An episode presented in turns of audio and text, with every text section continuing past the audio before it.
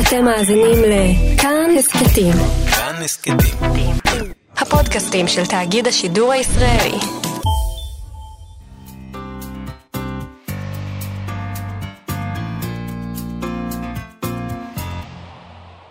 אנחנו מצרפים אלינו עכשיו לתוכנית את אנשי מה שכרוך, מגזין הספרות של כאן תרבות. שלום איה סלע. שלום גואל? ושלום אה, יובל אביבי. שלום גואל, מה שלומך? גואל, תוד... אני יכולה להגיד משהו? אתה הבטחת לפני איזה שבועיים שבשבוע הבא אמרת זה כבר הכל יעבור. מה, מה קורה עם זה? לא טוב לי, לא נעים לי, לא כיף לי, אני לא נהנית. מה, מה העניינים? התכוונת כללי כזה ותמיד שבוע הבא? מתי? אני לא יכולה יותר. כן. אימא שלי זיכרונה לברכה קראה לי גואל, אבל אני לא חושב שלזה היא התכוונה אה, כשהיא קראה לי ככה. זה נראה לי כמו שהבת שלי אומרת מחר, מחר זה עתיד אה, כלשהו. כלשהו, נכון, בדיוק, זה נכון. יעבור, זה יעבור, אני מבטיח. אנחנו מצפים לך ליותר. נתחיל בנושא הראשון שלנו לבוקר זה, בנות, ברשותכן, אה, מגזין אה, כתב העת, כתב העת מאזניים יוצא עם גיליון חדש, זה כתב העת הספרותי של אגודת הסופרים העבריים. יובל, מה בגיליון הזה צד לך את העיניים? אה, קודם כל, צד לי את העין שהוא יוצא בכלל, זה דבר אה, אה, לא ברור מאליו כמובן בימים כאלה.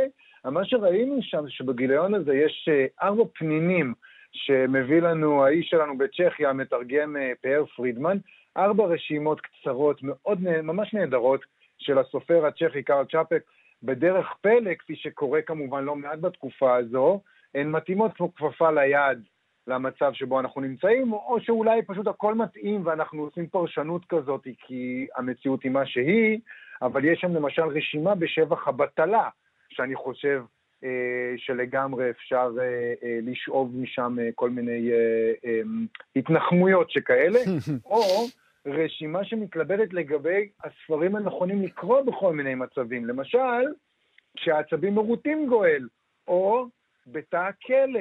מה לקרוא כשהעצבים מרוטים או בתא הכלא? זה נראה לי דיון חשוב וקריאה מומלצת לתקופה הזו. ארבע הרשימות האלה הן רק חלק מספר בשם על הדברים הקטנים, הולמסיאנה וטק... וטקסטים נוספים שעתיד לצאת בתרגומו של uh, uh, פאר פרידמן בקרוב בהוצאת אפרסמון ספרים, הוצאה שאנחנו מאוד אוהבים, הוצאה קטנה מאוד וחדשה יחסית, אז החלטנו לדבר לרגל העניין הזה עם המתרגם פאר פרידמן. שלום פאר. אהלן. מה קורה בצ'כיה, פאר? אם כבר אנחנו... ספר לנו, כתבנו לענייני צ'כיה. אה, אני חושב כמו אצלכם, לא? מחכים לזומבים. כן, אז אתה גם סגור בבית והכל נעצר ו... סגור בבית, אה, המום מהשמש שזורחת כבר שבועיים, אה, כמו שלא זרחה כבר חודשים. וכן, יושב ומחכה שכל זה ייגמר. אז מה צ'אפק ממליץ? על מה צ'אפק ממליץ. אה, צ'אפק ממליץ לקריאה כשהעצבים מרוצים, או כשאתה בכלא, כל הדברים האלה. צ'אפק ממליץ על המון סופרים קונקרטיים, אני חושב שההיילייט שלו זה דיקנס, תמיד כדאי לקרוא את דיקנס, okay. אה, אוקיי. אבל יש לו, יש לו המלצות אה, קונקרטיות נקודתיות. אני מודה שהוא ממליץ על כל כך הרבה דברים, בכל כך הרבה מקרים ספציפיים שקצת קשה לי ככה מהראש לשלוף אותם. אמ, אבל זה מאמר נהדר שבאמת מדגים אמ, מתי טוב לקרוא רומן ומתי טוב לקרוא mm. ספר מתח. אמ, אבל אני עוצר כן. אתכם אה, ברשותכן, ספר לנו מעט על צ'אפק, מי הוא היה, מה החשיבות שלו בצ'כיה? טוב, לדבר על uh, מי זה צ'אפק זאת משימה לשעה וחצי, זה, זה אחד הסופרים הכי פוריים והכי מגוונים שאני מכיר. הוא נולד ב-1890 בכפר קטן במה שהיום הוא צפון צ'כיה. במהלך החיים שלו עבר בין אה, אין ספור דירות וערים וארצות שבהן הוא אה, טייל וחי ולמד וגר, ואת כל זה רואים בכתיבה שלו.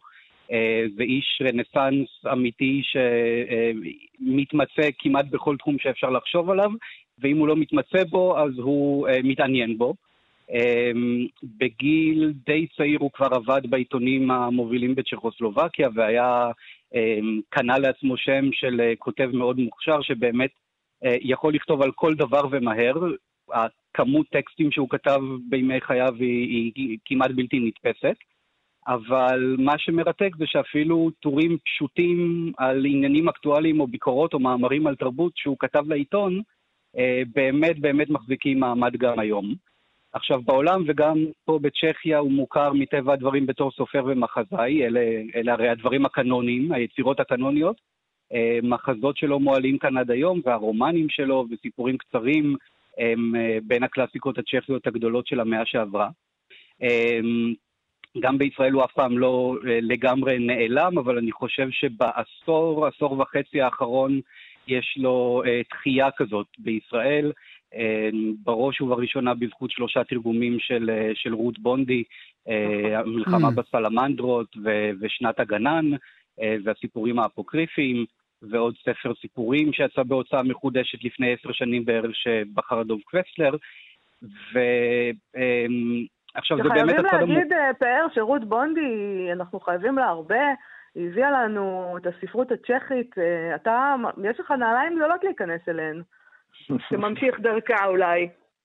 אני מקווה שאני uh, בדרך, אני יודע, אני מקווה ש... אני עושה מה שאני יכול, כן?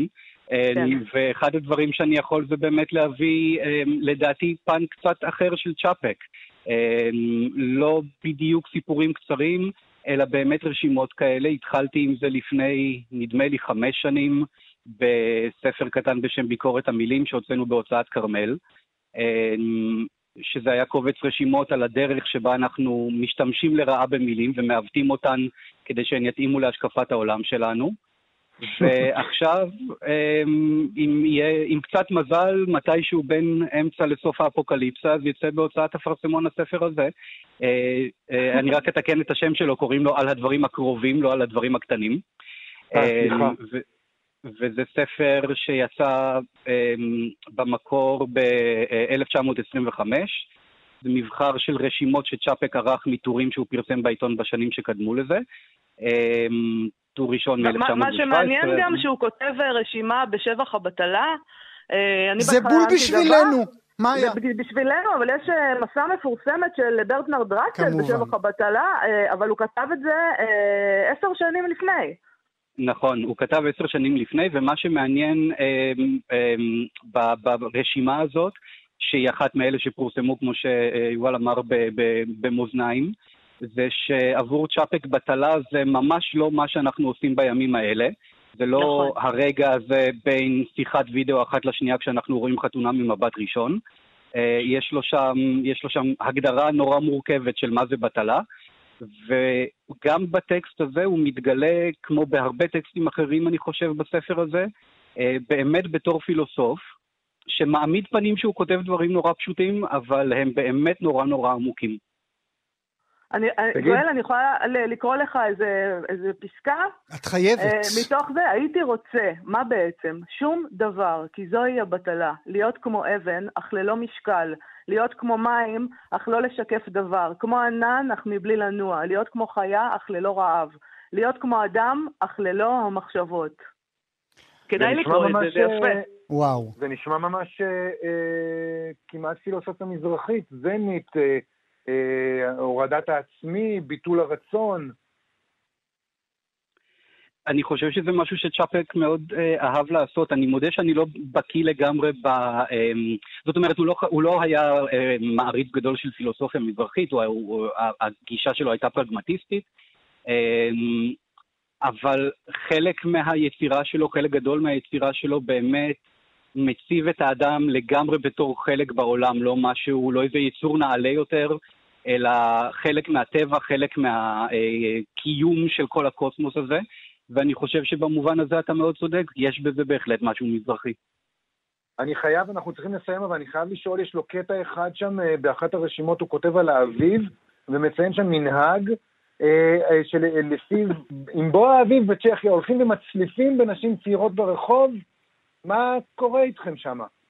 לא, לא רק בנשים צעירות, בנשים בכלל, ולא רק ברחוב, אלא בכל מקום. לא התכוונתי להפלות או משהו כזה. אני אוהבת את זה שאין אפליה. אין אפליה, וזה בדיוק גילנות. העניין, זה כמובן, okay. זה אוקיי. כמובן לטובתן, זה כדי לעשות אותן יפות יותר, לשמור על הנעורים שלהן. טוב, אתם תצחקו ואני אשנא אותו קצת. אה, נאמר לכם, אה, נאמר לך אה, תודה, תודה רבה גם על התרגומים וגם על השיחה המעניינת הזאת. פאר פרידמן, תודה רבה שהיית איתנו הבוקר. תודה רבה, תהיו בריאים.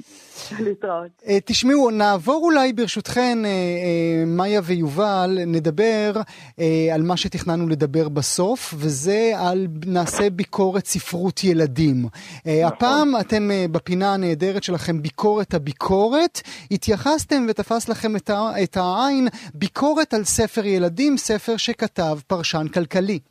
נכון, אנחנו uh, מאוד אוהבים, uh, יובל ואני, את uh, ביקורות ספרות הילדים של מבקרת ספרי ילדים עופרה רודנר בהארץ, והשבוע היא כותבת על הספר "לאן נעלם עץ הכסף" של הפרשן הכלכלי נחמיה שטרסלר, ספר שנועד ללמד ילדים כלכלה של גדולים, אבל לדברי עופרה רודנר הוא ארכאי, גרום וחסר רוח בטעמו, במסריו, בתמונת העולם שהוא מציג ובשפתו הדידקטית להחריד. זה מה שעופרה כותבת. בוודאי. היא מתארת שם את העלילה, לפי מה שהיא כותבת, העלילה היא ילדה שמכריזה על שביתה, מסרבת ללכת לבית הספר, ומתחלפת עם אביה. הוא הולך לבית הספר, היא הולכת לעבודה. Mm. שם היא מגלה שהאב בעצם בסכנת פיטורים, כי המפעל שבו הוא עובד אה, לא כל כך מצליח. מגלים גם שהיא אה, אולי יותר טובה ממנו בעבודה, וזה, אני לא יודע אם אתה זוכר, בדיוק העלילה שאחד מפרקי סדרת הקומיקס הפרועה וחסרת הגבולות, איש משפחה. בוודאי, חי... כאשר במקום אבא שלו הוא הלך לעבוד והוא היה יותר טוב ממנו וקידמו נכון. אותו אפילו בעבודה. נכון, נכון, ואפילו אני, אם אני לא טועה, נהיה לו רומן שם עם הבוסית שלו לילד. אני כמובן לא רומז בפלגיאט או משהו כזה, אבל חלילה. אני רק אתן את העובדה שכתבו את זה קודם. אוקיי, אז, אז אני, אני אמשיך. אה, רודנר כותבת האידיאולוגיה החברתית-כלכלית האולטרה שמרנית של נחמיה שטרסלר, פרשן ותיק בארץ, ידועה לכולם, אבל זו לא מופיעה כאן כאג'נדה גלויה, שהקורא יכול לדון בה או להתווכח איתה, אלא מתגנבת בדרכים מניפולטיביות. שכן מלכתחילה הכותב לא הצליח ליצור מרחב עיוני או ספרותי מורכב מספיק כדי להכיל דיון כלשהו, וממילא למה לא לניאו-קפיטליסט לעורר ויכוחים? הוא בצד של השיטה. Mm. עכשיו תשמע, תשמע גואל, אני חושב, קודם כל אה, אה, אנחנו נראה את זה בביקורת, אבל צריך להבין אה, שעופרה רודנר כותבת תמיד בראי המציאות, וכשהיא כותבת את הדברים האלה, אני לא חושב שזה מנותק מהמצב שבו אנחנו נמצאים היום.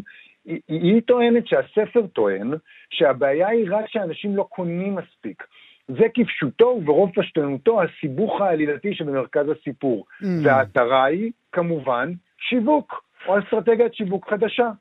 והיא מאשימה גם שערכי המשפחה ושהיא, בכלל, תיאורי המשפחה שיש בספר, מזכירים את אותן משפחות אמריקאיות מושלמות שהציגו לנו פעם בסדרות הטלוויזיה של שנות ה-80. המסר של הספר, היא אומרת, הוא שהסדר המצוי הוא הרצוי, וכל חריגה ממנו היא לשם תיקון ולקח. Mm. נכון, אני מסיימת את הביקורת ככה. סטרסלר מדבר על ואל הילדים כאילו היו עם בצילים, מחנך אותם לשמוח במזלם הטוב, ומטיף להם על חשיבותה הנאצלת של עבודה קשה. אזרח מועיל ומאושר צריך למכור יותר ולקנות יותר, וכך לתרום את חלקו לצמיחה של כלכלה בריאה ומאושרת. אבל כפי שאנחנו רואים היום, אה, גואל, אתה יודע, במציאות שאנחנו חיים, אה, כל זה יכול להשתנות. אה, כל זה השתנה בשבועות האחרונים, mm-hmm, כמובן, mm-hmm. אנחנו לא יכולים לקנות ולא למכור. רודנר כותבת שהנרטיב של סטרסלר פשוט לא רלוונטי יותר. עד שגיבורתו נועה תגדל, האתגרים הכלכליים שלה ושל הדור שלה היו שונים לגמרי. והם כבר שונים לגמרי, והיא מסיימת, ושלא יעבדו עליכם. Hmm. מה, ש, מה, מה שבאמת נהדר, אם אפשר, אם אפשר לקרוא לזה בכלל נהדר, וסלחו לי מאזינות ומאזינים, ברגע הזה בו אנחנו חיים, זה שפתאום אנחנו מבינים שאנחנו לא מבינים שום דבר, וזה באמת שיעור נורא חשוב לחיים. אני רוצה שנעבור ברשותכם לנושא הבא שלנו, אנחנו ממשיכים, לה, התחלנו uh, בצ'כיה, נעבור עכשיו אל בריטניה. במדור הספרותי של ישראל היום uh, התחילו לפרסם פרסם בשבועות האחרונים יומנים ספרותיים של ארבעה סופרים מרחבי העולם, שמתארים מה עובר עליהם בימים האלה. נכון, השתתפו בפרויקט הזה עד עכשיו גלית דהן קרליבך מירושלים, רובי נמדור מניו יורק, מירנה פונק מברלין ויונתן שגיב, הסופר מלונדון, שבטור שלו כתב כך, יונתן שגיב: בשבועות האחרונים, שמלאו בדיווחים על אלפי מתים, קריסת בתי חולים ומפולות פיננסיות, אני לא יכול לכתוב. אני לא מסוגל למצוא סדר, משמעות וצורה בשבועות האחרונים, שנדמה כאילו בן רגע נהפך בהם הריאלי לפנטסטי. ויונתן שגיב גם כתב על הוריו, ש... והוא הזכיר את דילן תומאס, mm. אם אל תלך בנועם אל תוך הלילה הזה הטוב, אה, שורות שאנחנו מכירים מדילן תומאס, אז שלום לסופר יונתן שגיב אי שם בלונדון. שלום, מה שלומכם? אתה יודע, כמוך אנחנו, מתבודדים. זה הרגע הזה שבו זה לא משנה אם אתה בלונדון או בתל אביב, אתה בבית בכל אופן, אתה כן, כן. בדירה שלך. רצינו, לא רצינו כפר גלובלי קטן וקיבלנו בדיוק. אותו. אז, אז יונתן, איך, איך דילן תומאס מתחבר לאבא שלך? אמ, האמת שפשוט אה, יש משהו באבא שלי שפשוט נורא הזכיר לי את השיר הזה, כי באמת בניגוד להמון אנשים מסביבי שנורא נכנסו לחרדה נורא גדולה, ונורא ב... אני לא מבקר את זה, גם אני כזה, אתה אני נשאר בבית ואני חושב שחשוב להישאר בבית, אבל מאוד כזה בצייתנות, אה, הצטוותו כזה לאורח החיים החדש הזה ולחרדה ולתקשורת ולסדר יום החדש הזה, אבא שלי פשוט המשיך כאילו לעשות את שלו, כזה כל הזמן הרגיע אותנו והמשיך ללכת לעבודה ואפילו התכעס כשאמרו לו כאילו שהוא צריך להיזהר יותר. והיה משהו שהזכיר לי בעמידה הזאת את הקריאה הזאת של דילן תומאס, כאילו בשיר זה בעיקר מול הזקנה, אבל גם הזקנה שמתפקדת כמטאפורה לזעום אל מול קץ העולם, לזעום אל מול ההתמעטות, אל מול החידלון, אל מול ההשלמה.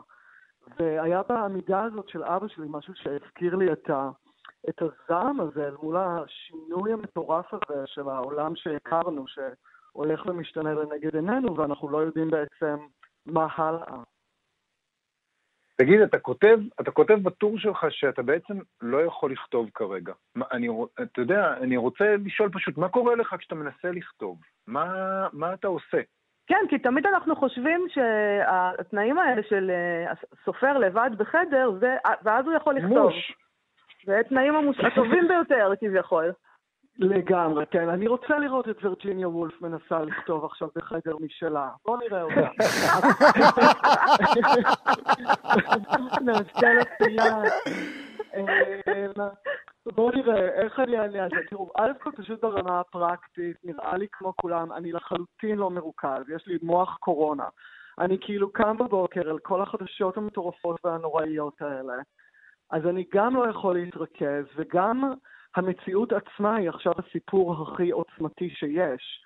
אז כן. כל ניסיון שלי בכלל לנסות לכתוב משהו מחוויר לעומת זה, ונראה לי גם באמת מין חסר משמעות, כאילו מי רוצה להתעסק עכשיו בקורותיה של איזה משפחה בורגנית, או לא יודע מה אני מנסה לכתוב כבר, אל מול כאילו הסערה שמתחוללת על כולנו. זה... אבל אולי זה הרגע בזמן שבו החופרת תנוח רגע, ויונתן שגיב יכתוב אה, סוגה אחרת.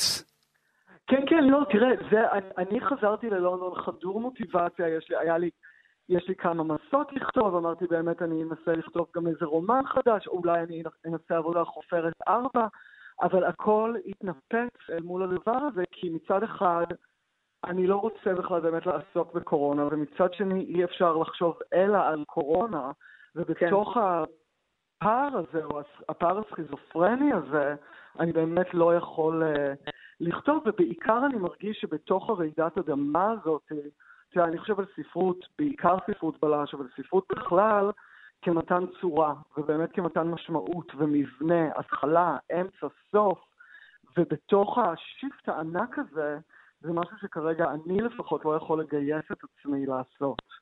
אבל עדיין אתה התגייסת לפרויקט הזה של ישראל היום, ואתה כותב בעצם שם יומן.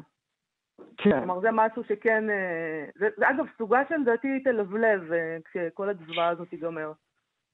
בדיוק, זה, זה גם מה שאמרת, הייתה מין סוג של הצלה בשבילי, כי יש משהו באמת, הייתה לעומר לחמנוביץ' ולאורחים של המסף הספרותי, שהתגייסו לעזור לו ביומן הזה, הייתה החלטה בעיניי נורא נכונה, כמו שאמרת, לבחור בז'אנר הזה, כי באמת זה משהו יותר מתעד של ההווה, של העכשיו, של המחשבות שרצות, אז זה לא עד הסוף, זה כן לנסות להמשיג, להמשיג, אוקיי, התבלבלתי מהמילה הזאת, מושג, כן לעשות להמשיג, כן. כן, וצורה לדבר הזה, אבל לא בצורה מחייבת ולא בצורה שהיא כבר מסיימת ורפלקסיבית. כן.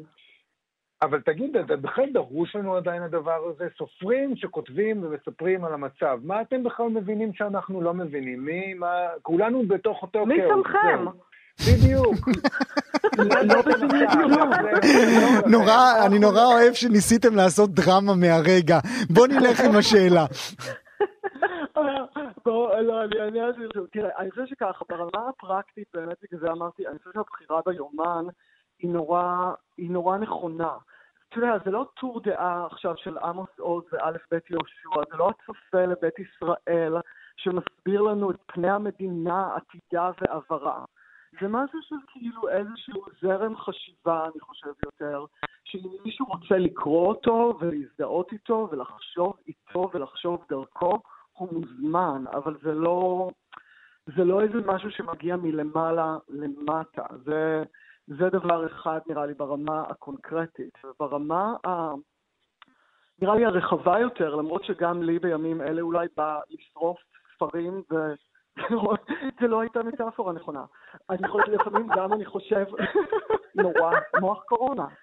אמ, גם אני חושבת מה הצורך בספרות, פשוט תביאו לי פחיות שימורים ואורז, אבל כשאני מנסה לחשוב יותר לעומק, אני אומר, ספרות גורמת לנו לחשוב על העולם, ספרות גורמת לנו לחשוב על חיים של אחרים ולתקשר עם דעות של אנשים אחרים ומחשבות שלהם ונרטיבים שלהם, ובעולם שבו אנחנו כרגע לפחות מבודדים בביתנו ללא נרטיב גדול ובתוך כאילו כזה שינוי עצום, זה בדיוק התפקיד הנהדר של ספרות, כאילו לפתוח לנו את העיניים ואת הלבבות ולחשוב על העולם ולנסות להבין אותו.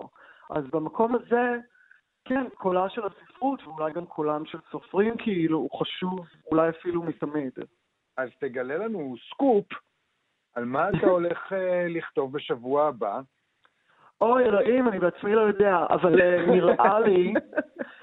אה, אני עכשיו, כי הסגר בלונדון הוא קצת יותר חופשי מישראל, ומותר ללכת, ל- לצאת ל exercise, שזה כאילו אה. בעצם הגדרה רחבה. אז. אני פשוט באמת חוצה את לונדון לאורכה ולרוחבה. כלומר, חלק מאוד קטן מלונדון, כי היא עצומה. וההליכה הזאת היא באמת ב... בכל המונומנטים האלה, ובעיר הרפאים הזאת, וביופי המבעית והשקט הזה של לונדון, אה, יש בזה משהו מאוד מרהיב ומאוד מלנכולי, אז נראה לי שאולי אני אכתוב על זה. כמו בסרט הזה, 28 יום אחרי, אה, זה המצב שבו אנחנו נמצאים. בדיוק. אנחנו כולנו יותר מדי חוזרים אל ה-back קטלוג של הסרטים שראינו יותר מדי פעמים. נאמר אה, תודה לסופר, הדוקטור אה, יונתן שגיב, תודה רבה לך ושמור על עצמך שם בלונדון הרחוקה. תודה רבה לכם. ביי. נאמר גם uh, תודה לאנשי מה שכרוך, מאיה סלע ויובל אביבי, אתם תשובו אלינו גם מחר בשעה 12:30. תודה רבה לכם שהייתם איתנו הבוקר. תודה גואל.